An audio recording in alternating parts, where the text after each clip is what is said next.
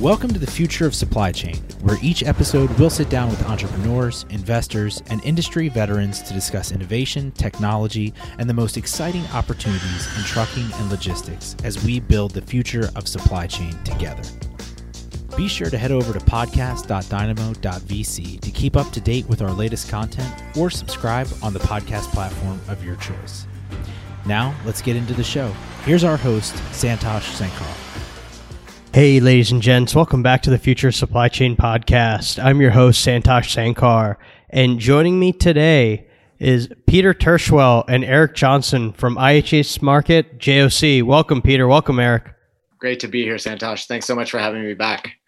Hi, Santosh. Good to be here with you. Yeah, yeah, great to have you both on. And, and we don't do many of these, but occasionally we, we have, you know, multiple guests on uh, at, at, any given time. And Peter, you're a new voice to the future supply chain, so I would love a you know introduction and to hear about how you ended up uh, in the wonderful world of supply chain as we know it. Well, terrific, Santosh. It's great to be here with you. Uh, you know, I have a uh, long career in business journalism focused on international logistics and ocean containers. Uh, I, I joined the uh, Journal of Commerce back in the 1990s uh, out of business school when it was a uh, still a daily print newspaper, uh, as it had been since the 1820s, and and I've been covering the market ever since. Uh, you know, our our organization has gone, gone through a lot of iterations. We, you know, were able to uh, launch TPM in 2001. We discontinued the print daily in the year 2000, the year before that. But uh, it's just been uh, a great pleasure to work consistently with a with a team of, of very specialized, um, very dedicated, very knowledgeable, very well connected journalists like Eric uh, in uh, in covering this market day in and day out. Absolutely, and and Eric uh, you know, was uh, on episode 38 uh, earlier this year and uh, is the technology editor uh, at, at, the JOC. Eric, great to have you back on. You're actually the first guest uh, that's done uh, a repeat. oh, cool! that's a that's a feather in my cap. So I'll I'll I'll I'll brag to my wife about that later. Indeed, indeed. Um, so it, you know, I I, I thought an interesting back and forth I've had with Eric on on Twitter would be to centered this discussion around the container lines and you know talking about their future because uh, you know it's it's been certainly a dynamic year. And uh, you know 2020 is you know forced change across many dimensions right? Professionally personally for for all of us. Uh, but I'd be curious you know uh, you know amongst uh, both of you like what, what's the current state of uh, the nation in the container business like, what are executives thinking about? What are they not thinking about? How do they generally feel uh, about this year?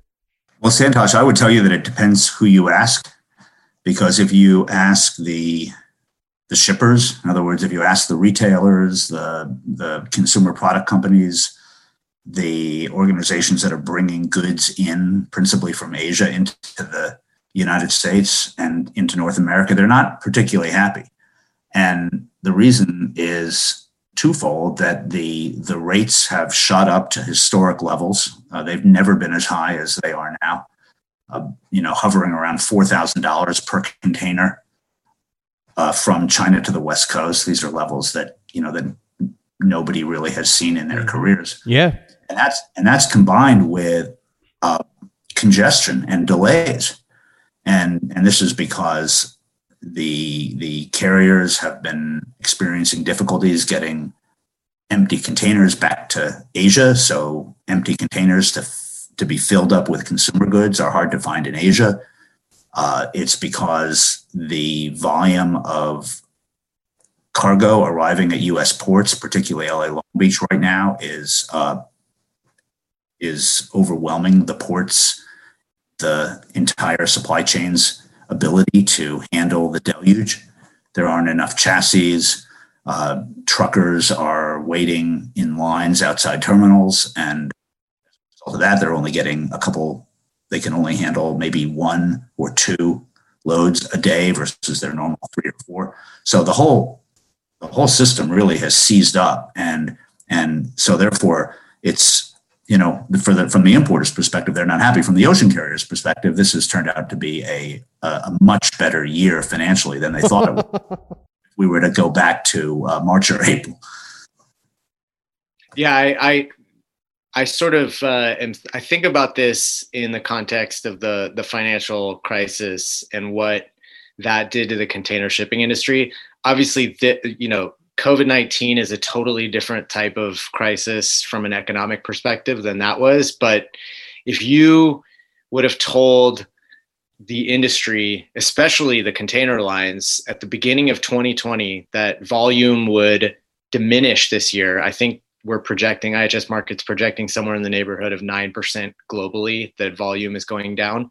Um, it, it is will go down this year. If you had said volume will go down nine percent at the beginning of this year, and yet you will be more profitable than you were last year, I think you would have had a lot of people in the in the industry who would have needed smelling salts because it, literally unthinkable relative to the last decade where um, you know, most every line was struggling to contain uh, costs on on vessel orders and and marry that with rates that were compensatory for you know their costs. So it's it's really been a dramatic change this year.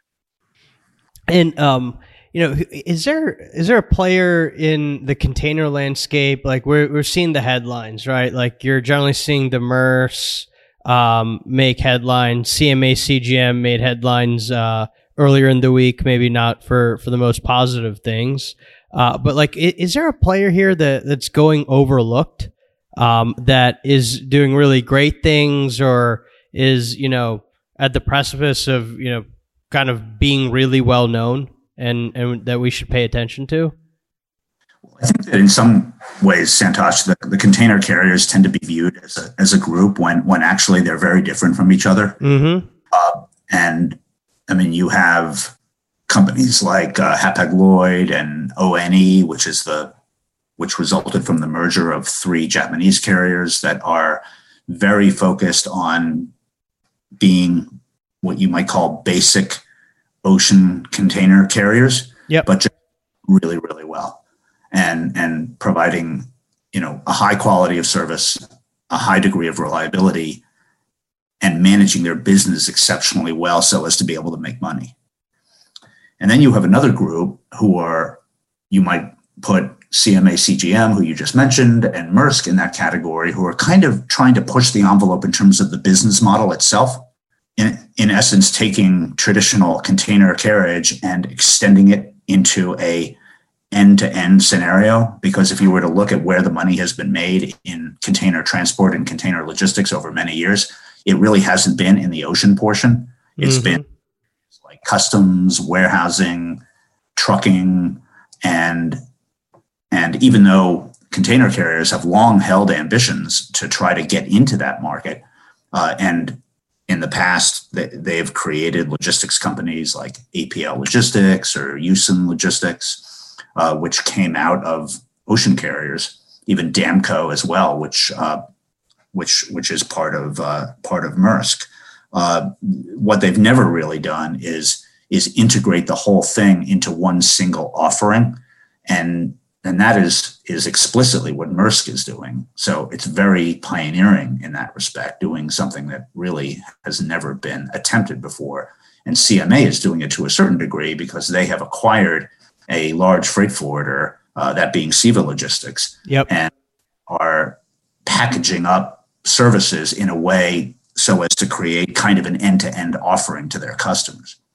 So, so what's what's driving this strategy shift? Is it that uh, when when people are looking at their financials, they're saying that um, the the margins actually attributable to surface transportation and warehousing, so we actually need to uh, go back to that diversification effort that we've seen historically, or, or is it a customer pull? Like, what's kind of behind this uh, integration ambition? I, I think there's a couple different uh, catalysts. Um, I, you know, for the publicly traded carriers, um, and uh, Maersk is in that group, um, Hapag-Lloyd's in that group. Um, I, you know, I think Maersk specifically looked at their relative position in the market and said, why, why is our business as a value driver for shareholders maybe not equivalent to the the reputation and size that we have in the market? You know, what, why are those two things kind of not at parity or even close to parity? So I think that was a, a certainly a catalyst. I think they saw that um, the a little bit of the writing on the wall in terms of the way that platforms, uh, commerce platforms were emerging. So your Amazons and Alibabas, not necessarily that those companies were going to get in, you know, start to verge into Maersk's uh, area of strength, but just, you know, why be on the sidelines of all of these sort of discrete transactions that can occur and are connected to these platforms when you can kind of enter and uh, you know be a larger player in that in that platform economy? So um, I, I, think those if i had to speculate as to what the two biggest drivers are um, i would suggest that those were, were the two biggest. I think there's also you know bigger picture I think there's a been a realization since sort of the period of consolidation in the industry a few years ago that simply ordering bigger and bigger ships was not going to get the industry to a place where it was going to be able to you know serve its customers well and be profitable doing so and i think there's been a real mindset shift in that regard and and that plays into similarly like if you if you're not spending money on a hundred million dollar vessel you are uh, you're free to spend money on in other areas that are a little bit more closer to you know the customer and value and sort of more directly value driving. Yeah. Yeah, you know that I, I kind of have two threads I'd, I'd want to pull on there. Um, the the first is uh, interestingly you you brought up the concept like everybody's gone out and uh, they've either um, manufactured or placed orders for more vessels over the years, or they're just making larger vessels, so there's greater capacity. And uh, both of those just simple supply demand you know tends to depress sea rates. And i think uh, peter mentioned a few moments ago like rates are surging um, the liners are actually doing really well. Uh, i think like Maersk netted uh, over 400 million dollars in the most recent quarter. Uh, cma cgm you know i think uh, over 100 million. Um, around rates like do you expect this to normalize anytime soon or is this something that is going to go back to norm you know 12 to 18 months from now?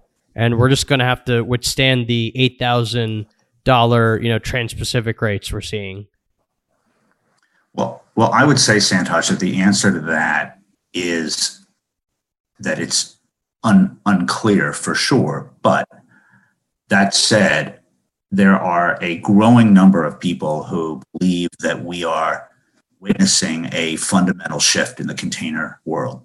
So, if you were to go back over the last decade, last two decades, even, you will see certain characteristics of the market. Uh, one being chronic overcapacity, uh, volatility of rates, container carriers largely unable to create value through their pricing and through their services.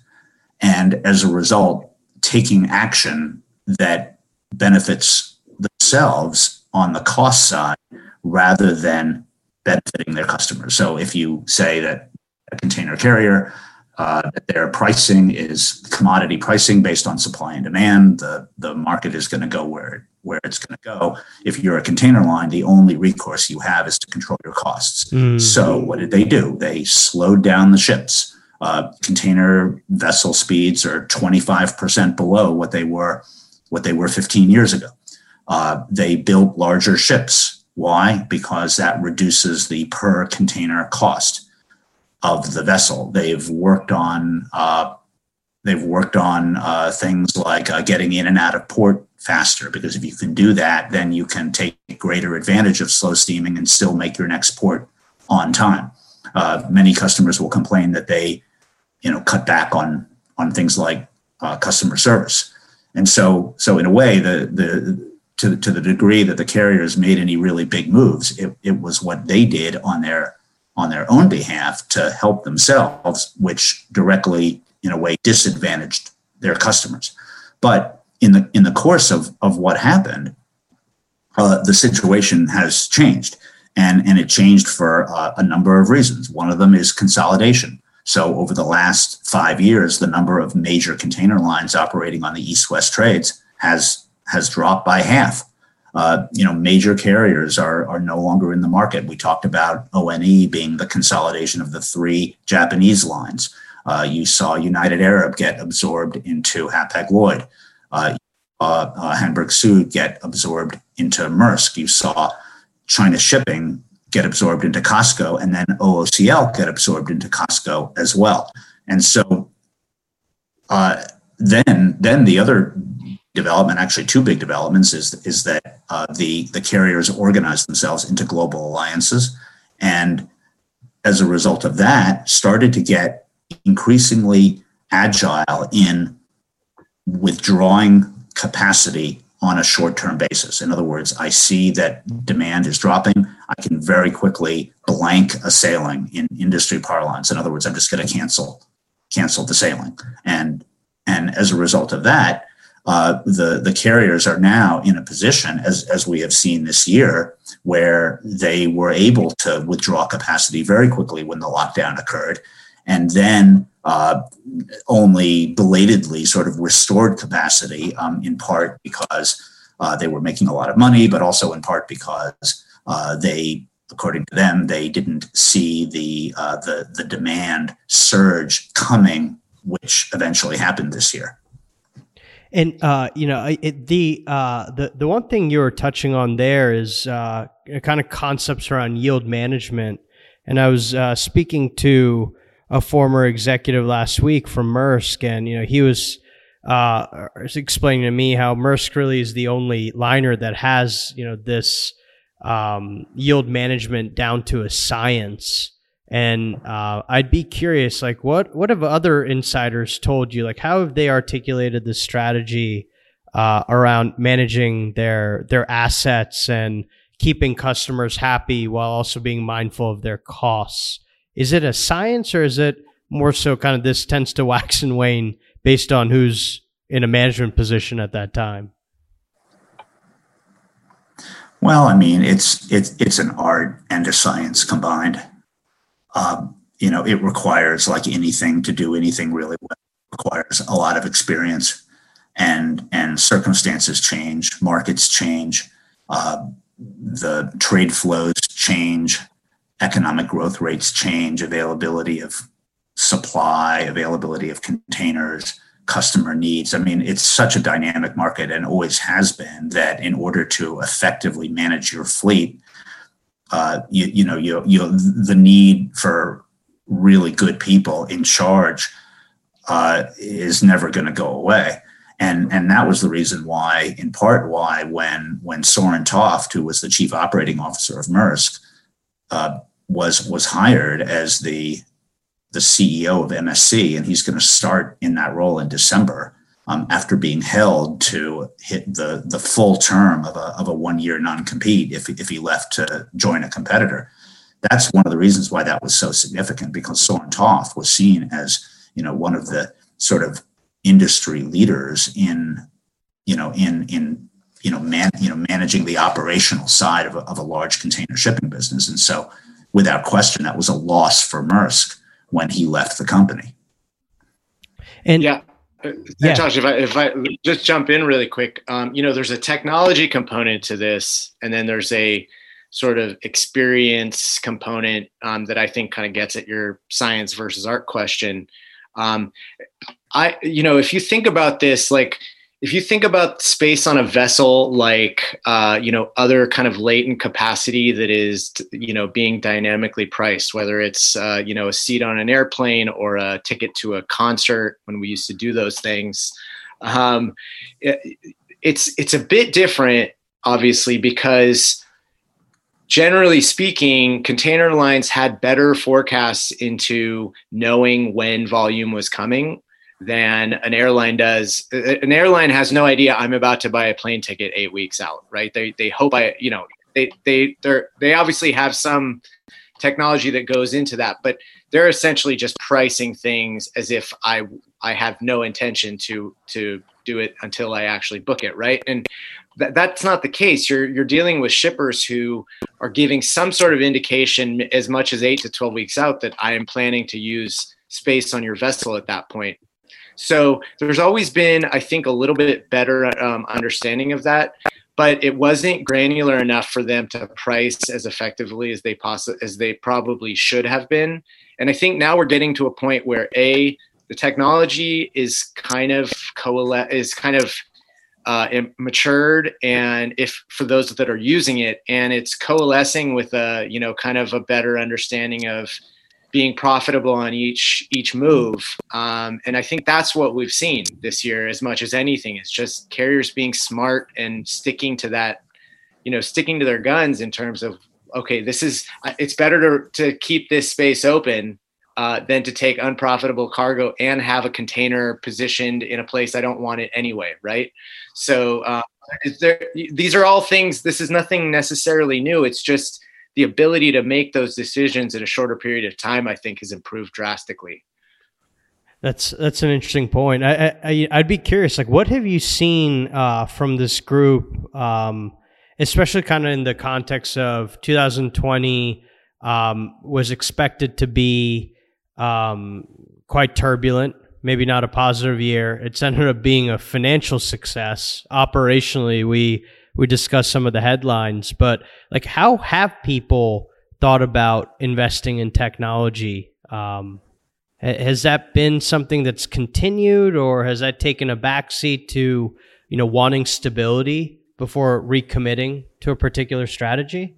I would just start off and, and just turn turn this over to Eric as this is his real area of expertise. But for the liners themselves, uh, technology has been a, a long, slow haul, and and they are, uh, as a group, sort of behind on technology.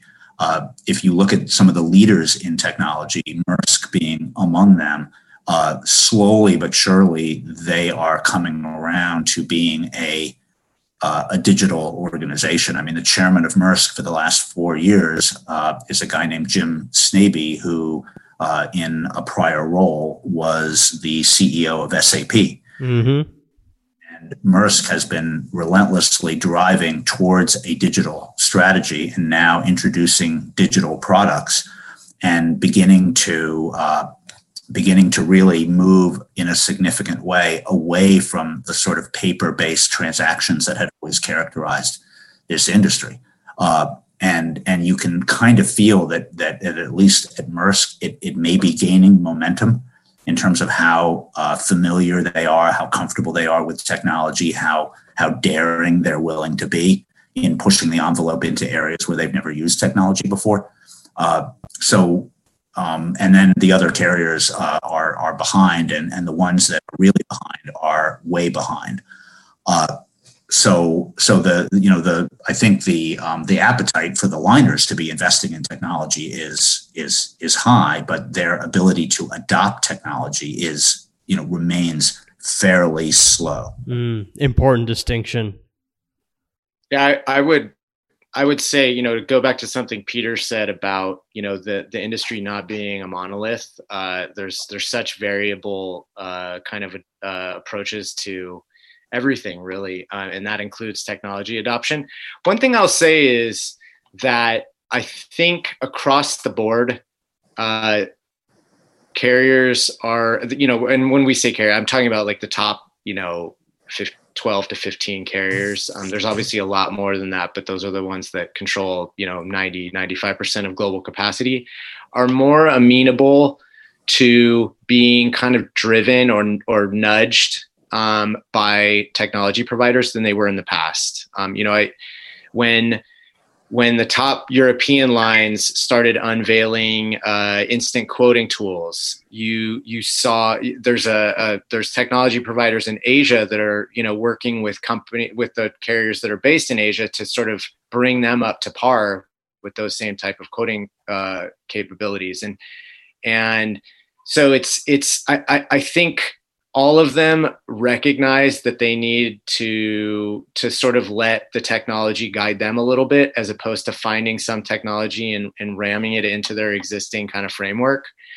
Um, but again it's it's it's kind of a long slow process. And uh, i think the maersk example and we've talked about them a lot but i think that's a really instructive thing because most shippers and every single major forwarder work with every with a range of of carriers if not most of those 12 to 15 right? You don't go you as a large shipper don't put all of your eggs in one carrier's basket. So you are when you work with four or five carriers you are sort of walking in knowing i'm going to be working with four or five companies at totally different stages of their technical or technological proficiency they're going to have very different op service offerings. And so it's up to you as a shipper or, or your forwarder in between to kind of even out those differences. I think essentially what Maersk is and, and, and CMA and some of the others that have ambitions about being kind of more end-to-end providers are, are hoping is that they can start to, you know, approach a shipper and say, you actually need to work with us primarily and have maybe a contingency carrier in a, on a certain lane but not be in a situation where you're just sort of pitting us against another carrier uh, merely to drive down rates between the two of us because our services are pretty equal and you you have to juggle a bunch of different kind of technological requirements anyway. Yep. Their hope is go all in with us. We'll provide you all the services and and and it won't even be an apples to apples comparison. So i think you know it's going to be up to the rest of the industry to kind of is is probably going to either uh, you know address that similarly or they're going to be dragged into addressing it if they didn't want to. So uh, c- kind of coming back to the the integrator concept a lot of it also has to do with uh, integrating uh, the the experience the satisfaction right? It's it's one thing to integrate capability right and and point to a financial reason but ultimately, it's coming down to there's a lot of competition in the market. The way we can actually stand apart is we made a lot of investments in technology, but still, because there's such fragmentation uh, in the process, if we actually show up and say we could do everything, you're actually just happier. And most times, emotion uh, can lead to a lot of financial benefit as well for a company. So if you feel less frustrated, if you feel happier, even if we might be slightly higher on cost, you'll tend to use us. Is that is that kind of a fair read? Well, I would say, uh, Santosh, in response to that, it's it's definitely unproven. Uh, the the model is unproven. Traditionally, large uh, shipper organizations uh, tend to want to diversify their their supplier base to reduce risk. Mm-hmm. You know, you don't want to have all your your containers on a Hanjin ship and then it goes belly up uh, and they want to use uh, you know any any number of carriers. They want to add some some freight forwarders to the mix. So the idea of depending on one carrier is uh, you know to kind of cut runs grain in terms of how international logistics is typically sourced uh, right now, but but you uh, as a as a Maersk, for example, if you know there are things that you can potentially bring to the table that that cannot be achieved in in other scenarios. For example control. When they called themselves a global integrator of container logistics which is how they defined their strategy uh, integrator is the term that's that's used to apply to a ups or a fedex mm-hmm. or it's it's an integrated system end to end. And Maersk is saying, well, look, we control the ships, we control the marine terminals because they have a large marine terminal operating business. They're, they're one of the largest in the world. Uh, we can control the trucking, we can control the warehousing. Uh, Maersk acquired a performance team on the West Coast, which is a, a, a, a deconsolidation and e-commerce business. Uh, the the the Damco, a part of the Damco business that was integrated into Maersk, is a is an origin consolidation and destination deconsolidation business. Uh, now they don't control railroads, uh, but they can control trucking. And if you can control the asset or if the assets, and if you can and, and you can control the information, uh, and you're you're digitizing vis- visibility, for example. Well, I guess the premise is is that that's a combination that can guarantee reliability and can guarantee control of inventory in transit that is more difficult to achieve in the traditional scenario where you're handing the you know the container and the, the cargo is being handed off from one party to the next all the way down the chain. Yep that's a really clear way of, uh, of articulating it. So I, I i have a question. Um, do you both think that we're entering a prolonged period where global trade volumes slow right? We're, we're kind of seeing this overhang of nationalistic um, sentiment. Is this going to continue?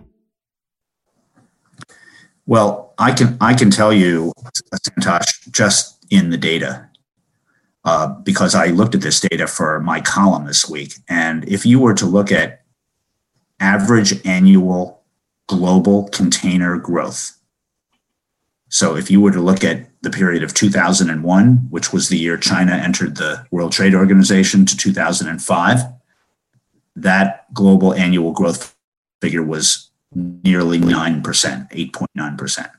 Then if you go to 2006 to 2010, it had dropped to 5.7%. Now we go from 2011 to 2015, it had dropped to 3.4%. Mm. And then hmm. 2016 to 2020, it's below 1%. So yeah, it's it's absolutely slowing. So would would an integrator strategy in such an environment maybe offset the risks of lower container volumes, lower air volumes, things are maybe moving on surface or, or intra nation, intra trade block more? Well, I mean, I don't think that you can ever defeat and geopolitical risk. I mean, if geopolitical risk is heightened, then that is going to argue more in favor of regionalized trade you know, and certainly that's what we've seen. I mean, there have been a, a huge proliferation of regional trade agreements. Uh, when was the last time the World Trade Organization was was expanded in, in any significant way? Uh, the last expansion of the WTO was was a, a, relatively mundane agreement relating to customs procedures. You know, certainly it never touched big issues like agriculture subsidies or you know the type of of, of major uh, uh, initiatives that could really level the playing field of global trade. And so you could you could certainly see that the container carriers are are entering into a era right now where the the the global consensus on trade, which had kind of been in place during the heyday of the World Trade Organization, the the the entry of China into the WTO, uh, those days really are gone. And and but yet, to be honest with you, and we've seen this, is that there is a there are limitations on your ability to uh, essentially dismantle global supply chains. You know, take everything that is made in China and suddenly move it to Mexico. Uh, you you you can't even take it and move it to Vietnam or or Bangladesh or Indonesia. Yes, the the percent of Asia origin cargo that is coming from those other places is growing as China as the percent coming from China is is falling, but it's a, it's a long, slow process to get the quality of merchandise that you need to develop relationships with manufacturers to really get your supply chains honed. So you know, yes, but you know, this all is happening at a somewhat glacial pace. Yeah, I, I, I, I want to address kind of two things. One is, uh, uh, you know, the numbers that Peter mentioned speak for themselves, and I think we all have this innate sense that it is slowing down. The question I think is, you know, it, it grew so quickly in the first half of the of the 2000s. Um, uh, that wasn't sustainable, obviously, as it turns out. Um, but it doesn't mean that global trade can't kind of slowly keep expanding. And I think, uh, I think there's sort of this been this knee jerk reaction this year that that you know kind of things like additive manufacturing and and people wanting and carbon emissions and the impact of all this thing are going to inexorably shrink supply chains it's really hard and, and also the protectionist stuff it's really hard sometimes to see out 10 years uh, from the constraints that you're within right now. And, and i'll give an example. Um, i started writing about this industry in 2003 i can remember the very first kind of big interview i did was i got to speak to and and peter peter you'll remember this uh, i got to do an interview with the executive director of the port of long beach at, at the time. Uh, his name was dick steinke.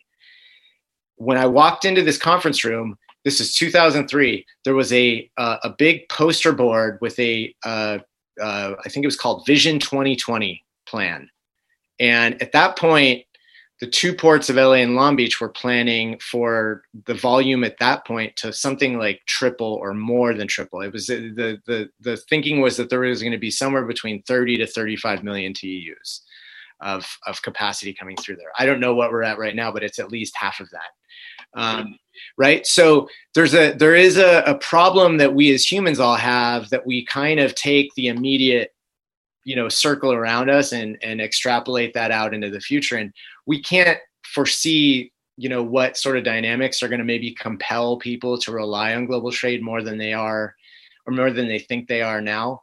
Um, but i think it, it's it's much easier to p- kind of pull back and restrict than it is to grow. It took a long time to grow the, the global trade environment um, to the point it was in kind of like the mid 2000s when it was you know just exploding year on year. Um, and and it seems really unlikely we'll ever get back to that kind of state. Yeah yeah.